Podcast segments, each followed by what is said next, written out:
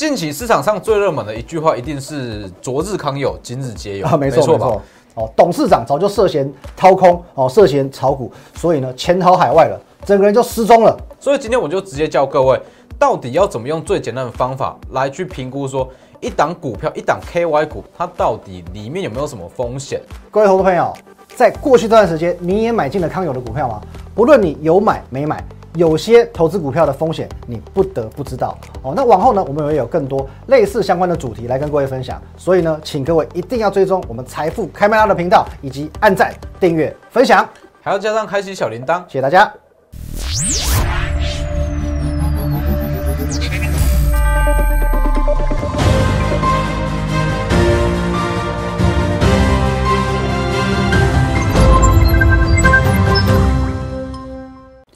好，欢迎来到每周一次的台股关键报告。一样，让我们用半小时的时间带你了解本周涨什么，下周又涨什么。我是产业专家钟坤真，我是市场专家林玉凯。哎，凯哥，是近期市场上最热门的一句话，一定是“昨日康有，今日皆有”。啊，没错没错。对我相信观众朋友一定在近期啊非常常听到“康有”这两个字。那观众朋友也不用紧张，我们今天除了要跟你讲哎康有的一些问题，还会跟你分享 KY 股比较正向的讯息哦。对哦，这精彩了。因为其实目前来讲，市场上都会认为说，好，好像 KY 股它就是资讯不透明，对，那风险偏高，对，导致说很多投资人其实对 KY 股都都有偏见啊，认为说它就是高风险，不值得投资。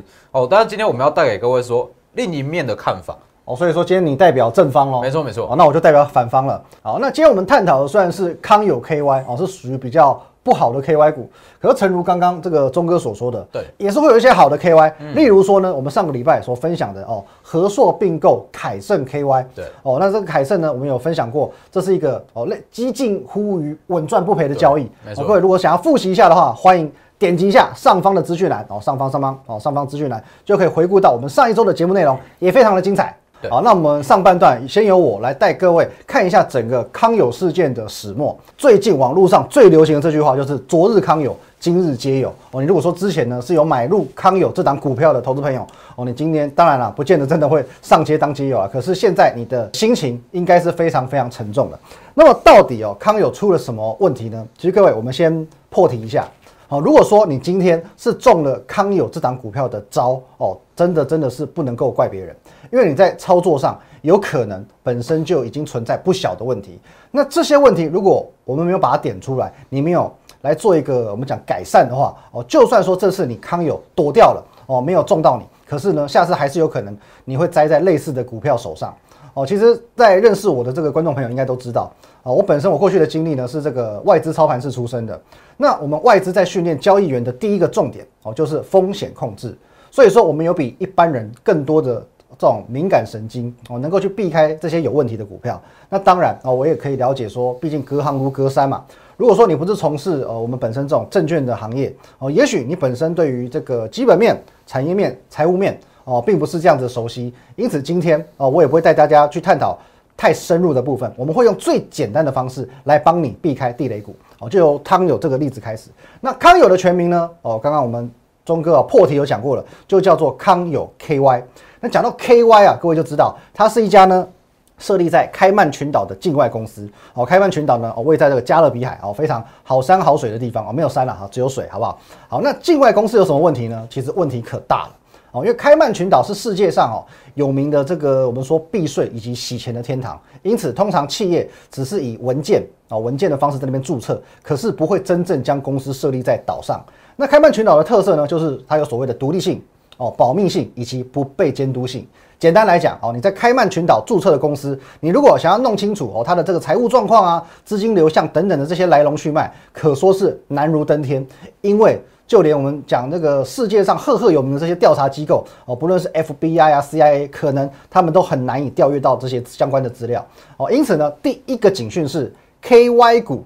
你要留意哦，它 KY 股的财务透明度不会这么高哦。不过这边我也要特别来做一个声明了。等一下我们钟哥就要做一个正方的辩解嘛。哦，那这那当然我这边也要先讲，并不是所有在开曼群岛注册的公司都是这种投机取巧的哦。因为像有一些呃中国大陆公司，例如阿里巴巴哦、百度、新浪，哦，这种国际级的大公司也都是在开曼群岛注册的啊，我们也不要一竿子打翻一船人。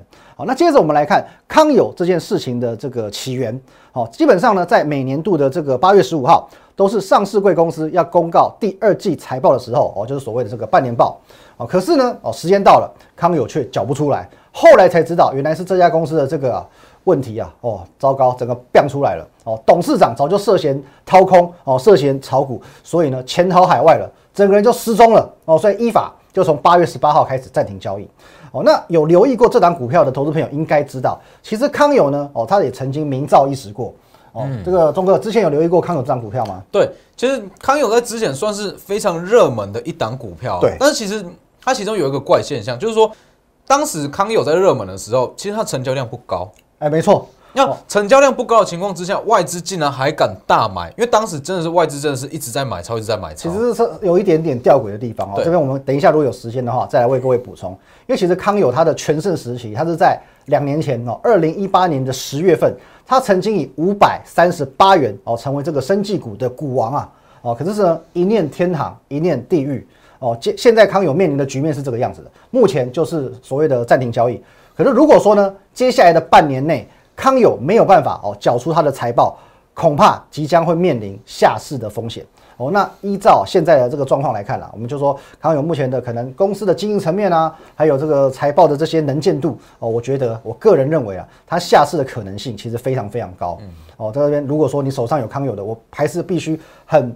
残忍的告诉你这句话，其实康友你也不用期待说他有可能哎重新再回到这个集中市场，我们个人是觉得不太可能的。对，因为目前其实呃我们讲公司方面哦能够去交代财报的高层哦已经是走的走逃的逃哦大家都不想去淌这个浑水。如果说后续有会计师愿意来接手，即便有人愿意接手了，可是因为会计师他并没有查核的对象嘛，高层全部都离开了哦，所以说基本上很难有愿意有这个会计师事务所。会要来接手这个烂摊子哦，那再加上呢，目前我们讲台北地检署，他认定哦康友在中国大陆一家子公司哦叫做这个六安华源制药哦，它有财报不实的状况哦。那在如今我们知道哦，现在是新冠肺炎嘛，对，非常非常严重。你要出国其实没有那么容易哦。那如果说你要就把这个第二季的财报哦要把它催生出来的话，那你必须要到对岸去进行海外查核的动作。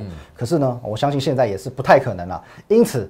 康有的下市哦，我这边跟各位分析，这个已经算是势在必行了哦。不过该面对的，我们还是在面对。来，我们继续看，这是二零一八年康有的这个辉煌时期，在二零一八年十月十九号的时候，它达到它人生的巅峰五百三十八元哦。可是呢，我们回到节目一开始所说的，如果说你是中了康有的招哦，真的不能怪别人，因为罗马不会是一天造成的。康友的下市其实绝对早有警讯。除了我们刚刚所分享的康友它是所谓的 KY 股之外，我们可以看到哦，康友它在二零一八年啊，也就是说十月十九号成为生技股王之后，出现了一个非常非常戏剧性的转变哦。最高点就是那个地方，最高就在那地方之后呢，连续十四根跌停板，出了什么事呢？就是因为哦，所谓的大股东以及董事长偷偷卖股票。而且呢，他为了要规避转让哦，转让的这个申报，他每天盘中偷偷卖九张哦，因为只要十张就必须申报了。他是每天卖九张的方式，在偷偷的这个五鬼运财啊，把钱这个慢慢的转走，转走，转走哦。所以说呢，哦，造就当时的康友在荣登股王之后，一夕之间哦，从天堂被打到地狱哦，这样情况算是在投资市场非常非常的少见。哦，当然，这个其实都显示了这家公司本身的呃经营层哦，不论是大股东啊，或者是董事长，他们的诚信度是有疑虑的哦，是有待考验的。那么当然，这样子的股票，它的个股风险也会相对比较高。其实这些我认为都是你在进场之前哦，你透透过 Google 就能够去了解到的部分，因为这个新闻都是不小条的新闻哦。哦，但是你有没有去哦在进场之前呢，详细去衡量这个部分，并且去。这个看看自己的风险承受度能不能去承受住这样子的股票呢？哦，当然，今天康友在两年之前，它只是跌停、跌停、跌停而已。可是今年度它是面临到下市的风险。我觉得各位这个都是在进场之前必须哦要先想清楚的。那除了风险承受度是一回事之外，我希望各位你也要能够呃认真的去面对自己的投资。康友是八月十八号才暂停交易，换句话说，你八月十八号之后你想卖也卖不掉。可是康友的利空绝对不是在八月十七号才突然爆出来的嘛？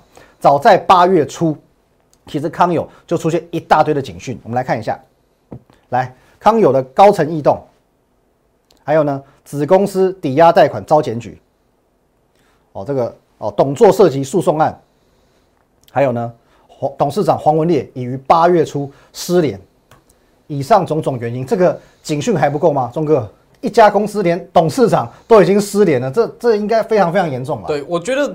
会有这个现象，投资人会有这种侥幸的心态，其实也是因为现阶段这个媒体造成的。因为很多人会认为说，哎，新闻的可靠性好像没有这么高。哦，你这样说也是有点对。那他们会觉得说，好，那我看到这则新闻，哎，好像看过就算了。那搞不好股价就有一种侥幸心理，认为说股价可能会弹起来，觉得富贵险中求就对了。对对对。可当然的确啊，如果说是娱乐新闻的话，你可以抱着侥幸的心态。可是我觉得这个是跟各位资产息息相关的。其实我劝各位还是要有一些危机意识。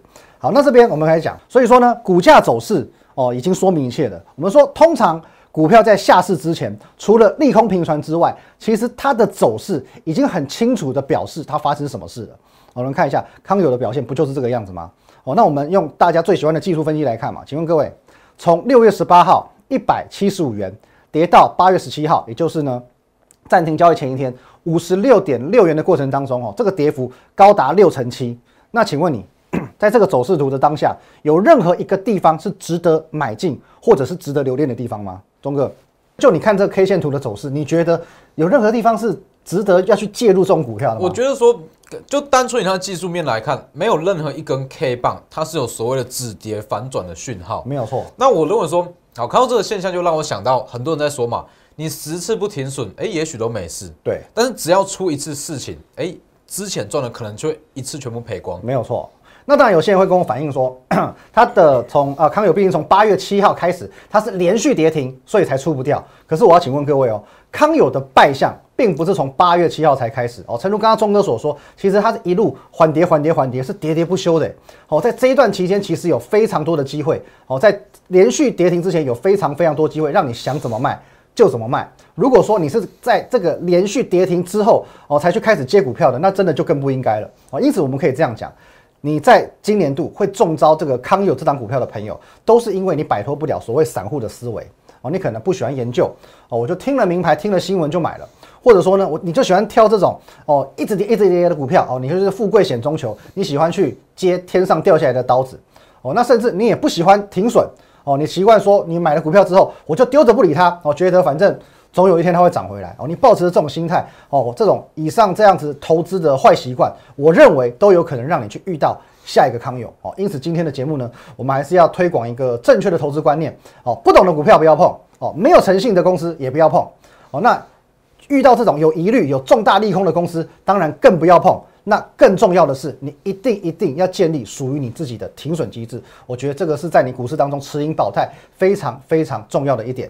好，那在上半段的节目当中呢，我把各位呃从这个整个康友的始末做一个完整的交代。那这边哦，其实康友有很多人来问啊，就是说有没有什么解决的方案？可其实，在刚刚所谓的分析，我也可以很明确跟大家讲，恐怕是没有什么解决的方案了，就当做是一个经验、一个教训吧。哦，那我们往后能够避开这样的股票，其实你还是有机会反败为胜的。对，哦，那下半段呢？哦，钟哥会来跟我们分享说，哎。K Y 其实不见得这么糟糕，对，没错。哦，那还是有一些正面的故事、正面的一些经验或者说是方法可以提供给大家的。我们休息一下，马上回来。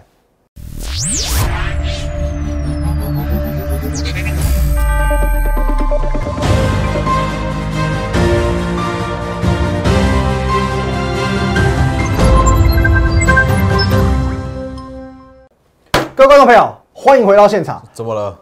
刚刚我说 K Y 很危险，可是钟哥偏偏说 K Y 很安全，到底有多安全？下半段节目交给钟哥。好，其实很多人，我认为说，就像凯哥刚刚所讲的，不要说一竿子打翻一船人嘛。对。那那我认为说，为什么目前目前台股大约有一百一十八间 K Y 股，这么多家？对。那为什么会有这么多？其实这原因是出在于我们的政府。哦，因为其实当时政府他有说推广说一些海外的公司那回台上市，哎，对对对，所以造成一些我认为说可能有部分的老板啦或是经营者他可能比较爱台湾，那所以他会来台上市，变成说 KY 公司，所以并不是说哎所有的 KY 他都是不是一个正派的经营，甚至有些老板他其实是蛮有心在经营公司的啦。嗯，那我认为说要。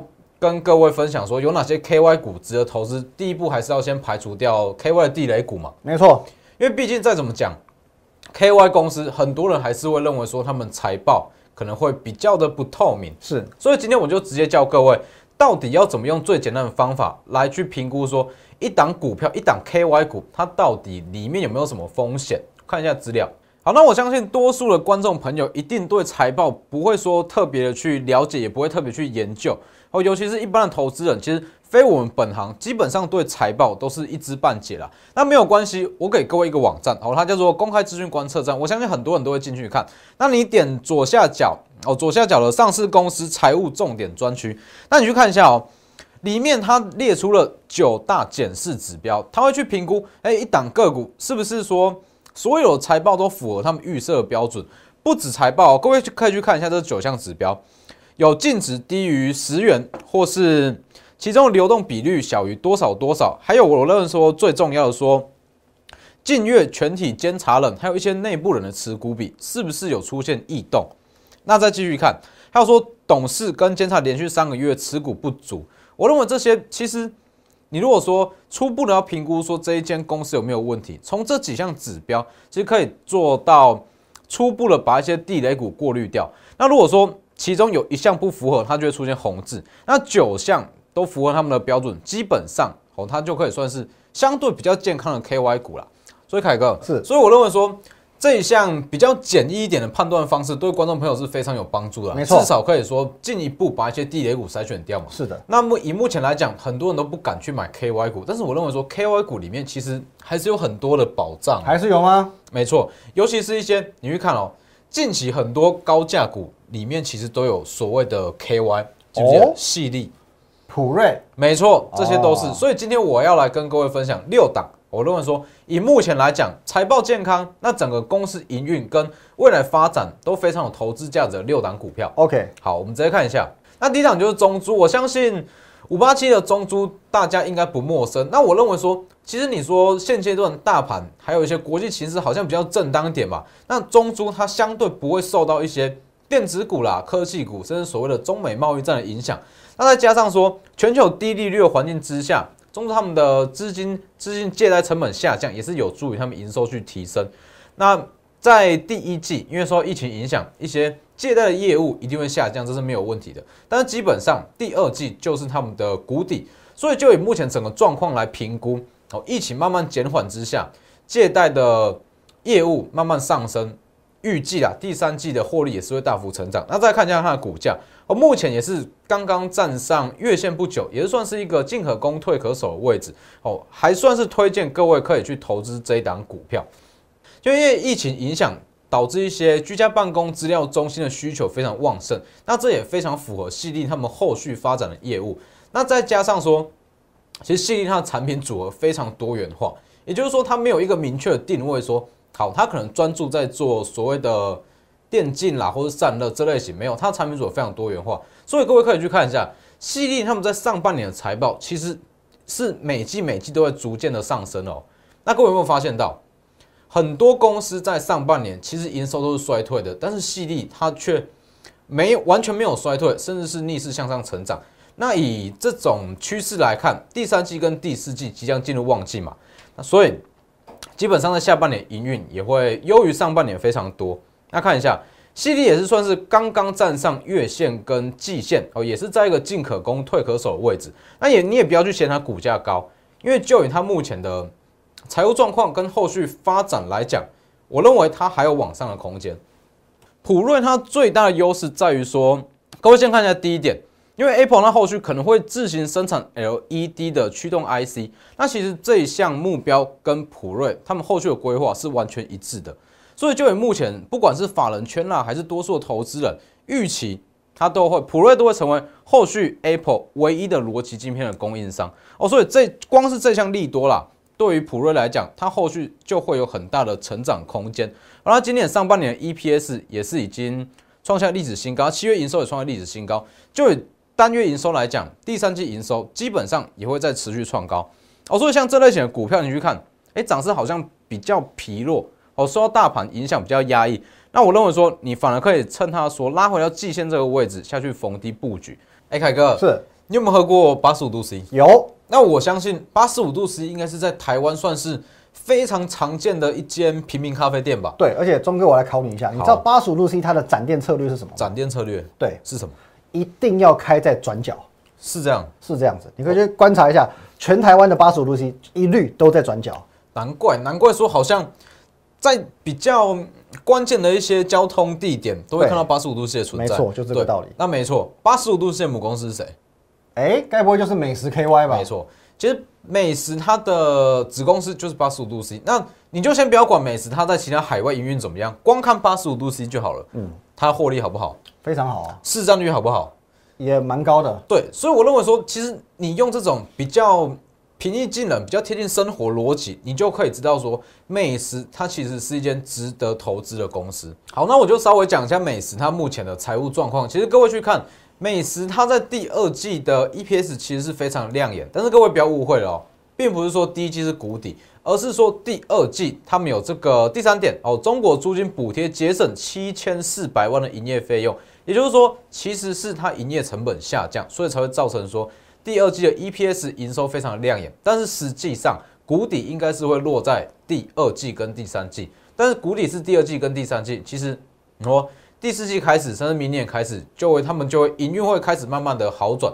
所以我认为美食它也是一档值得投资的股票哦。那目前它的以技术面来讲，它也是在一个进可攻退可守的位置哦。破月线哦，你就先出场嘛。那站上你就持续就可以去买进，来看一下四九三五的茂林 KY，茂林 KY 的第二季营收已经是冲上了历史新高了。